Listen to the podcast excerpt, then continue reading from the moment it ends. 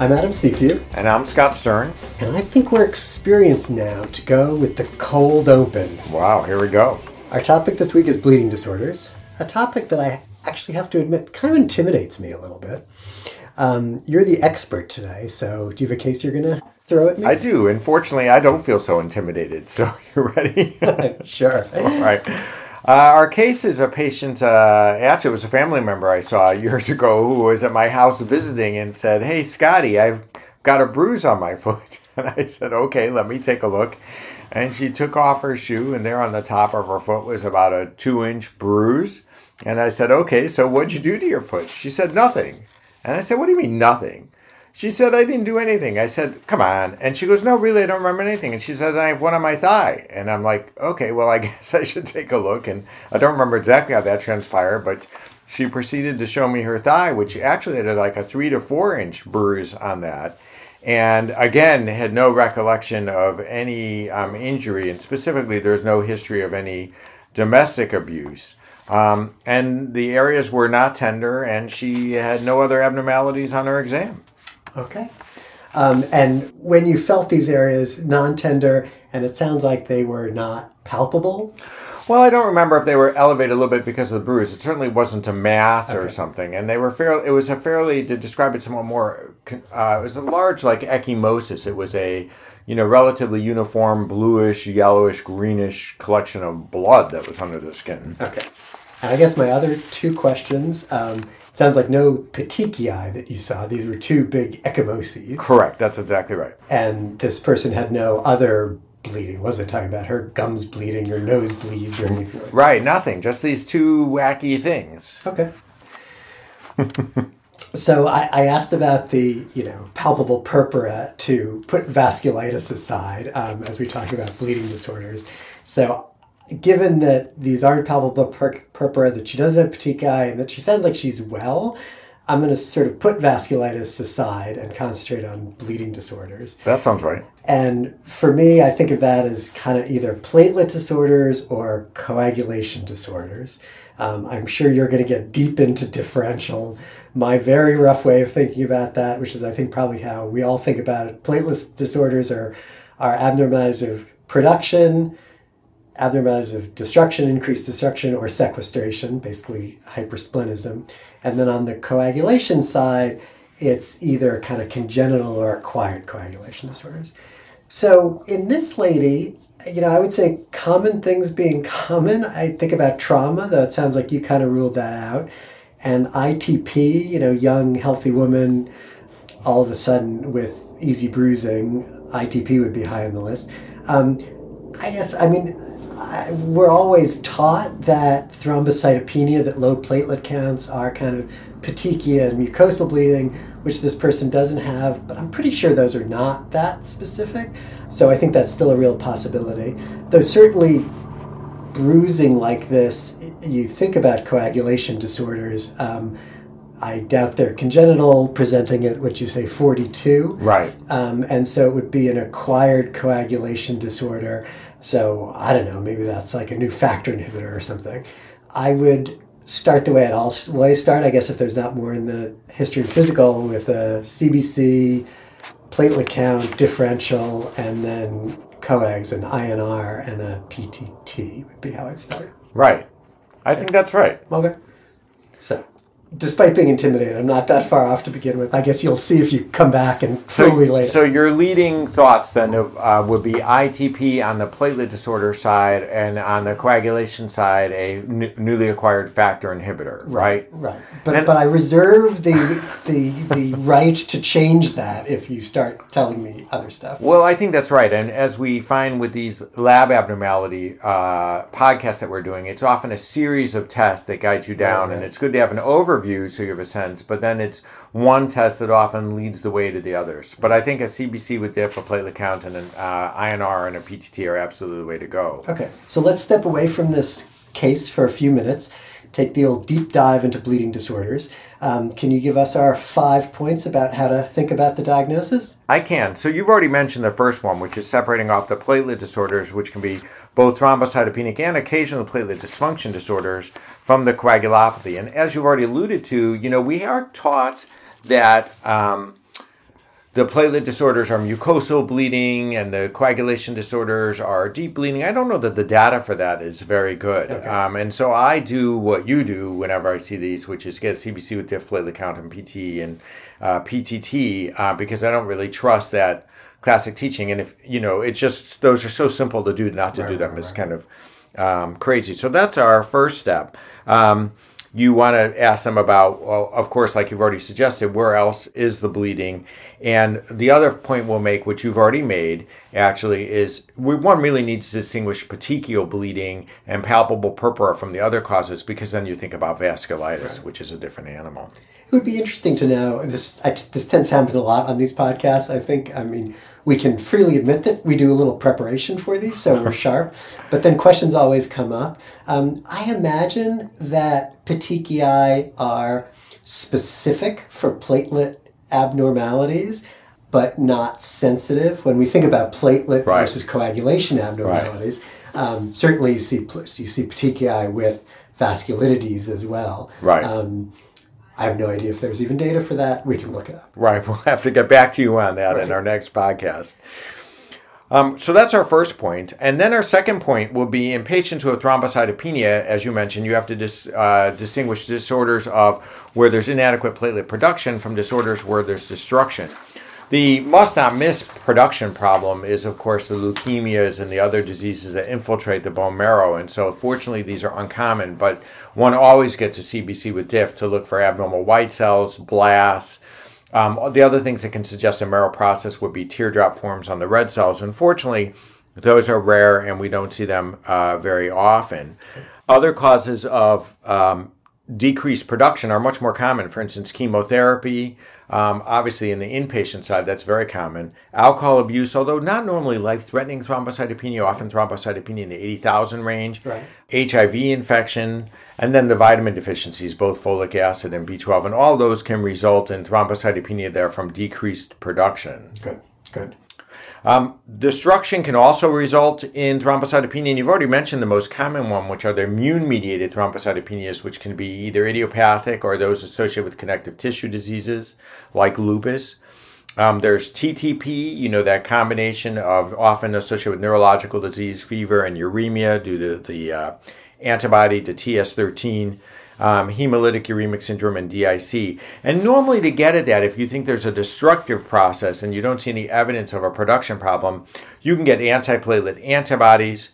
Uh, you can check for the antibody to ADAMTS13, um, and you can also look for connective tissue antibodies like the ANA. Sure. And usually I, I think about those as being very different in how they present. You know, ITP to me is always kind of outpatient, very benign presentation. If some people come to the emergency room with it, it's often that they just don't have other modes of seeking health care. While TTP is pretty much always, for me, an emergency room inpatient kind of diagnosis with people who are sick because they not only have thrombocytopenia, they have a microangiopathic hemolytic anemia and often other symptoms as well. That's absolutely true, and also true for DIC. Um, HUS can present as an outpatient. Matter of fact, I saw my first adult ever uh, present with HUS two weeks ago. Really? He came in with a migratory polyarthralgia on crutches, a 20 some odd year old guy. And I said, Do you have any rashes? And he said, Well, actually, yes. And he pulled down his pants. and He had petechial rashes on his lower extremities. My teeth almost fell out. Wow. That doesn't happen very often. Um, where are we? Third point. Okay. So, um, having covered the thrombocytopenias, the, the next point is to think about coagulopathies. And the first step is, as you've also mentioned, is to develop familial from acquired.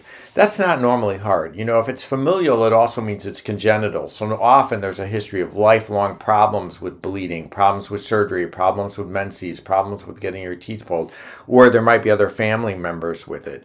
Um, whereas, of course, uh, none of those are expected with the um, acquired uh, coagulopathies. I guess it is probably worth saying that you have to ask the questions because von Willebrand's is one of those things where often the bleeding is mild, often it is around, you know, having teeth pulled, around childbirth, things like that. And so it might be that if you don't ask the question, you don't know about it. Totally. I mean, you can imagine a woman having childbirth and she got a unit of blood or Right. two units of blood. Nobody thought that it. much about it. Right. Totally. That's good. That's absolutely a good point. Um, now, if you had a coagulopathy and it didn't seem like it was familial, then you need to think about the acquired coagulopathies. And one test that's really worth um, emphasizing here is the mixing study. So, acquired disorders can be due to either deficiencies of the various coagulation factors or because they're getting inhibited.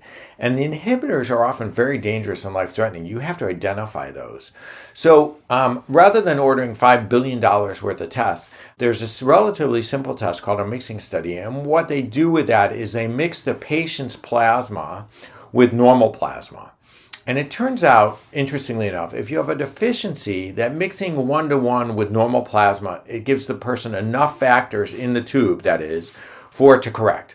So even if they have a deficiency and then none of that factor, like they had hemophilia, if you mixed it with normal plasma, it would correct enough to correct the PT, uh, PTT rather. Um, on the other hand, inhibitors are normally potent enough that when you mix it, they inhibitors also inhibit the normal plasma. So non-correction in a mixing study suggests an inhibitor. Correction suggests that you had a deficiency. And I think most of what we see these days are inhibitors because the deficiencies, just in a population which is generally well nourished, I'd say, other than maybe vitamin K deficiency, most of the time when we're seeing a coagulopathy on the inpatient service, um, you know, which has made the person sick, maybe I'll add to it. I'm almost expecting there to be an inhibitor. With the one exception I'll say, because you're you're automatically doing this in your head, Yeah. is liver disease. So Sure. if people comes in with advanced liver disease, they can have deficiencies, and but you would automatically jump to that conclusion. Absolutely. Good point. Um, and the last point is if you don't find anything in platelet number and it looks normal and the coags look normal, um, it's worth thinking about platelet function. And so there's a variety of platelet function abnormalities. Um, you know, aspirin and NSAIDs are clearly the most common. Uremia is another. Von Willebrand's disease is yet another. And for that, there's a test. The PFA-100 has basically replaced the old bleeding study that we used to have where we stabbed people and saw how long it took them to stop bleeding, which turned out not to be very reproducible. With a piece of filtered paper remember that you turn around and like you turn it every five minutes and see how many blood spots you It have was just that was a crazy test. okay let's get back to our case Okay. Um, so at that point um, we'd heard the history we'd heard the physical i asked for a cbc platelets diff and a an inr and a ptt Well, let me start off by telling you the INR and the PTT were normal. ah okay So, and her CBC was normal, save for the platelet count of 7,000. Okay. Um, so I my differential actually really narrows at this point. So this has sort of pushed the coagulation disorders out of the way. This is clearly related to platelets. Um, I would have been all over that had it been uh, petechiae, but I'll accept it at this point. And here with a healthy younger woman with what sounds like an isolated thrombocytopenia, ITP has to be high up on the list at this point. And I think one of the things that I was going to talk about later is that you know you don't need a bone marrow biopsy for ITP, so you'd want to look at the smear. You'd want to make sure that nothing is being missed. Um, and at that point, you know, we're probably close to making the diagnosis. We are close. Um, that's right. And so it gets to your point earlier that it was harder to predict. You wouldn't have predicted necessarily from the textbooks that the platelet disorder would cause the big bruising, but it gets to our earlier conversation. So if you thought it was ITP, are there any tests that you could do? And the answer to that's yes, there are antiplatelet antibodies which were positive. And then the question becomes is this isolated, if you will, idiopathic immune thrombocytopenia, or is it related to some underlying process? Would you do any other testing for her? I don't know. Would I? We did. What did you do? We did an ANA, which was positive, Okay. and actually the anti RNP was very, very oh. high. Interesting. Um, and so she was eventually diagnosed with immune thrombocytopenia purpura due to a connective tissue disease, uh, you know, mixed connective tissue disease Yeah, yeah, specifically. yeah. Interesting. Develop any other symptoms of the You know, in retrospect, a little bit, she's got a little bit of pulmonary symptoms, which has been called asthma in the past. Um, a little bit of joint aching, aches and pains, but you know, nothing that would have caught attention in the Sure. absence of the th- thrombocytopenia.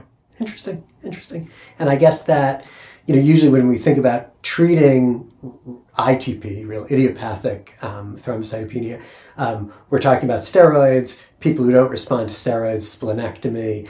I guess if there's another um, autoimmune syndrome, it may change to more specific Right. therapy. Yeah, that. she definitely got. Um, st- they they gave her a pulse steroids right away because her platelet count got as low as two thousand. They were getting pretty nervous. Right, right.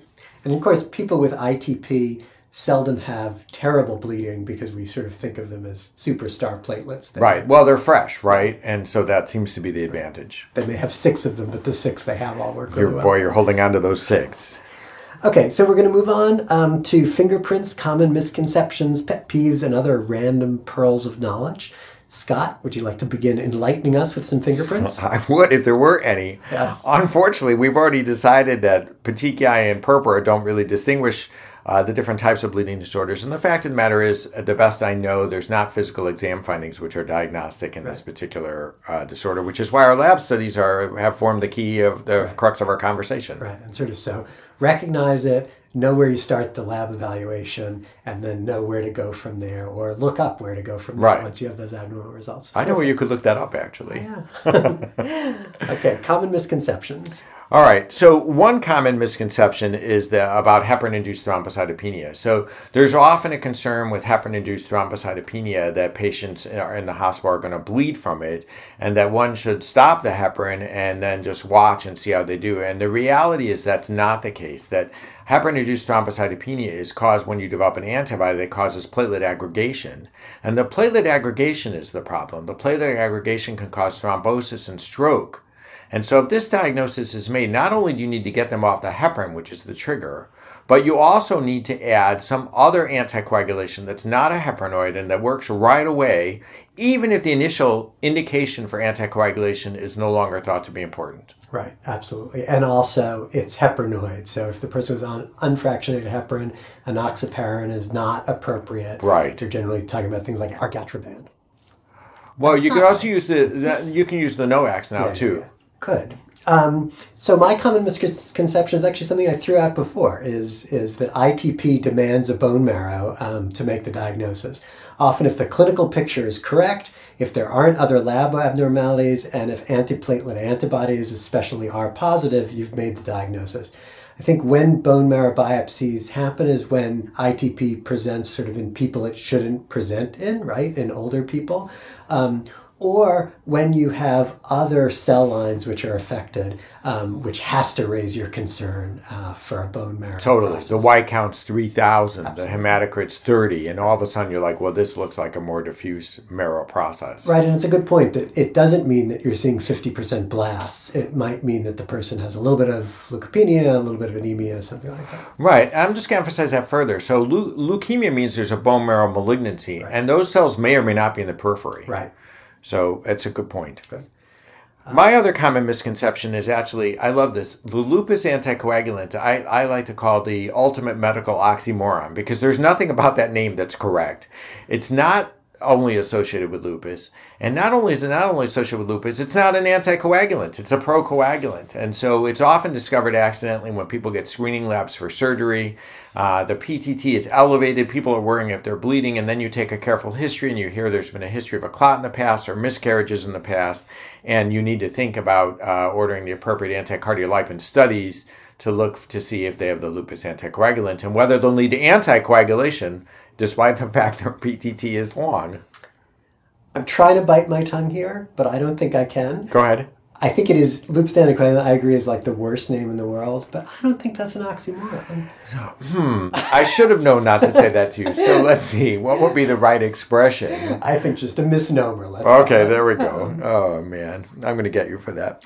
Go ahead. Uh, Pet pet peeve. peeves we're up to. Anything anything piss you off about Well, bleeding abnormalities? Not much. I guess the only thing that I see all the time that I roll my eyes at is, um, you know, the elderly bruise all the time. Yeah. And they're always worried. And it's a combination of very thin skin, bad protein, often being on antiplatelet agents, often having been on steroids, and they come in and their hands are a mess, and they're always worried that something's wrong. And there's almost never anything Right. wrong.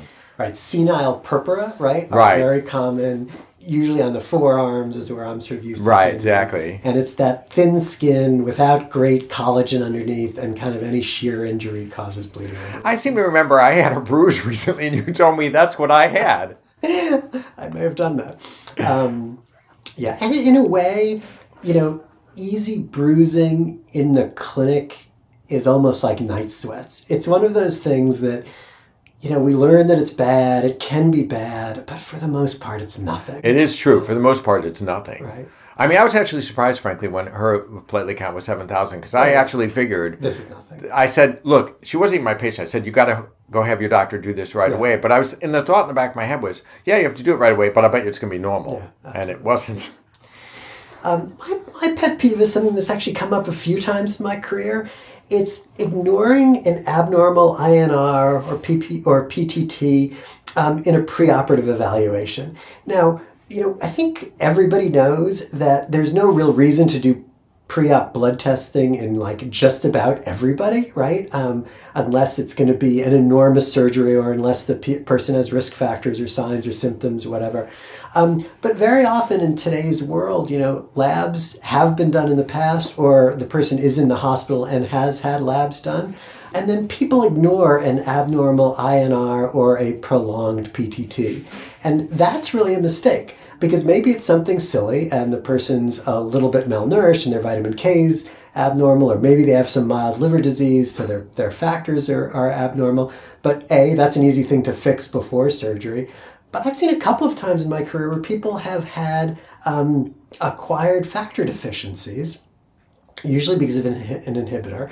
And if you bring someone to a major surgery unable to clot, that's a disaster. And and so you know if you're going to draw the labs, you got to pay attention to the results. Well, we could say that for every single one of these podcasts. That you're making a huge mistake when you decide arbitrarily to ignore things that you don't understand. Um, that's just a, that's a ticket for the uh, actually malpractice attorneys. They love those, so don't do that. Don't ignore things you can't understand. That is a good point. That might be a a life a piece of life recommendation. There we go. Okay. Some general mentorship from Dr. That was not using oxymorons inappropriately. Um, All right, pearls. clinical pearls. What do you got? Okay, so the major thing we've touched on now twice, I think, but we'll say it a third time, is when you see people with palpable purpura, particularly if they look sick to you, that's a panic button. Uh, that's often a sign of septicemia. It can be a sign of meningococcemia. Those people can be dead in a day. So when you see that, they need to be admitted. And what you really need to do immediately is draw blood cultures and get them antibi- antibiotics immediately. And I really mean immediately. It's it's an emergency because for meningococcemia, even with immediate treatment, even a patient who's normal sensitive, they can still die while you treat them. Right. Fever and a rash. Um, interesting, sometimes bad. Fever and signs of bleeding, vasculitis, pretty much always bad, and you need to take that super seriously. Um, and maybe actually, you know, maybe maybe my pearl will go into that. If you're going to talk about meningococcemia, I'm going to talk about TTP. Go ahead. Um, so TTP is just one of those diagnoses which, you know, I don't know, as an internist, as a generalist, you know, it's got to be on your mind um, when you're seeing people. TTP requires thrombocytopenia and uh, microangiopathic hemolytic anemia. Um, it doesn't require the other things. Right. Okay, it doesn't require fever, mental status changes, renal renal um, kidney injury, um, all of those things. Um, but you have to be suspicious of it because you can't wait for the diagnostic test, right? You got to treat it early. We treat it with um, plasma exchange. And while we wait for the ADAMTS13, my favorite acronym, I might add, um, you need to be treating people. And, you know, the hematologists are always interested in this. So if you're concerned, you know, call your local hematologist and say, I'm concerned about TTP because of X, Y, and Z, and they're going to be all over it. So do you like ADAMTS13 because it goes around cleaving things? You do realize it cleaves the von Willebrand factor, Yes, don't you? I do realize that. Maybe I do like that. Sounds kind of tough. Okay, so we hope you'd enjoyed this episode 13 of S2D, the Symptom Diagnosis Podcast. Hope you guys found it a bit useful as well. As a reminder, our textbook, Symptom Diagnosis and Evidence Based Guide, takes a much deeper dive into how to think about and reason through the diagnosis of medical presentations. The book is available in print through all the usual places on your mobile device and also available and fully searchable via the Access Medicine website, available worldwide through McGraw Hill.